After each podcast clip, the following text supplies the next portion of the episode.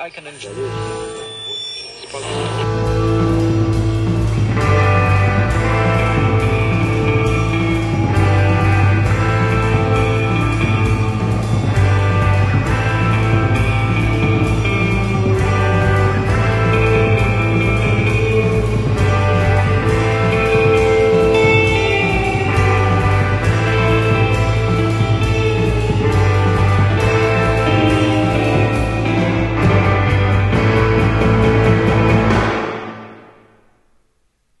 Are you trying to make me cry? Oh, so last Sunday I popped into one of my favorite restaurants in Perth, Ontario for a grilled cheese and fries. It was a busy lunch, mostly old folks in town, I'm guessing for the Barefoot in the Park matinee. I had a day off from rehearsals of my own show and sat myself at a little booth for two. On the other side of this was an identical booth. I was alone, placed my order right away, and pulled out my phone to occupy myself, and then I heard her voice. Are you trying to make me cry right now? Of course I didn't look right away, but at my first opportunity, in my most casual fashion, I stole a glance across and over to my left from where the voice came. She was pretty, maybe 17. Big brown eyes and long brown hair swept up, I guess, for ease and summer comfort, but calling to mind the beauties seen in the ads of the Victorian era. Sure enough, her eyes seemed dewy as she looked at her boyfriend. He wore a tank top and the mild scruff of a small-town Ryan Phillippe. Irrationally, I hated him already. Was he trying to make her cry? Here? In Peter's Restaurant? Well, it seems he had just criticized her parenting skills. No, meaning her dog. You don't take care of that dog, he said. You're never home. Spending enough time with your pooch is something I take very seriously, and I get sensitive about it myself when I leave Toronto for a 6-week contract. Was he right? Was this... so far, anyway, purely on the surface, lovely girl, guilty of canine neglect?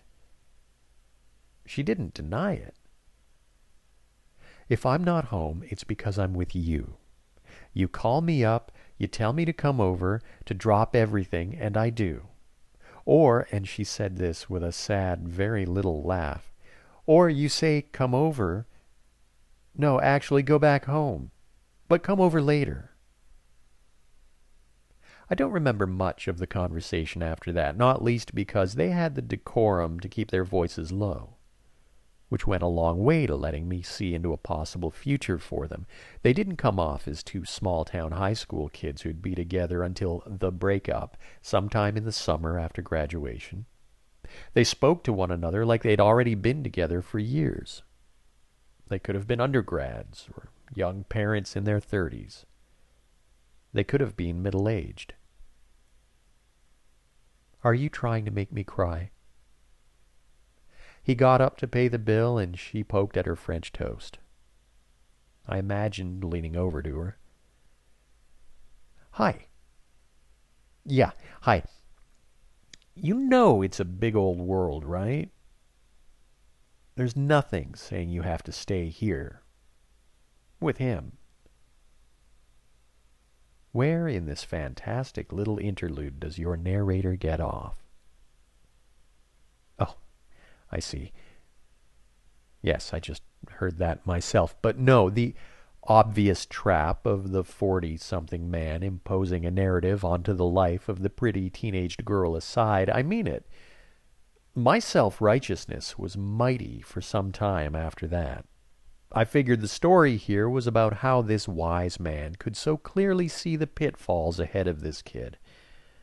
And I could probably spin some gold in the telling of how I wanted to warn her, but of course, decorum. But no, the real story is the wise man, he wasn't passively observing this little scene play out before him, unconnected to those kids. This wasn't a matinee staged for his benefit. It was something more akin to a Christmas carol, with Ebenezer dropped into a booth at Peter's Restaurant in Perth, Ontario, to see himself again, a small-town Ryan Phillippe, as he once was, long ago, and maybe a little too recently, too. Are you trying to make me cry? The difference, I want to say, is that when I sat there, no one sat nearby listening to me be a jackass. Oh, but I bet there was. At least sometimes. And maybe they sat in judgment too. And maybe they also saw themselves. Yeah, but either way, they saw the jackass.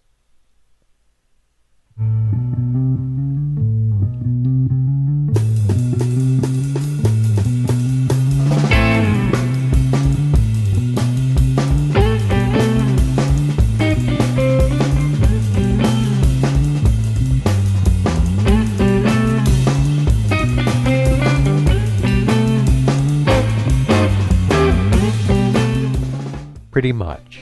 Episode 54, The Listener. Written and read by Scott Clarkson. Music by Garner Firebird.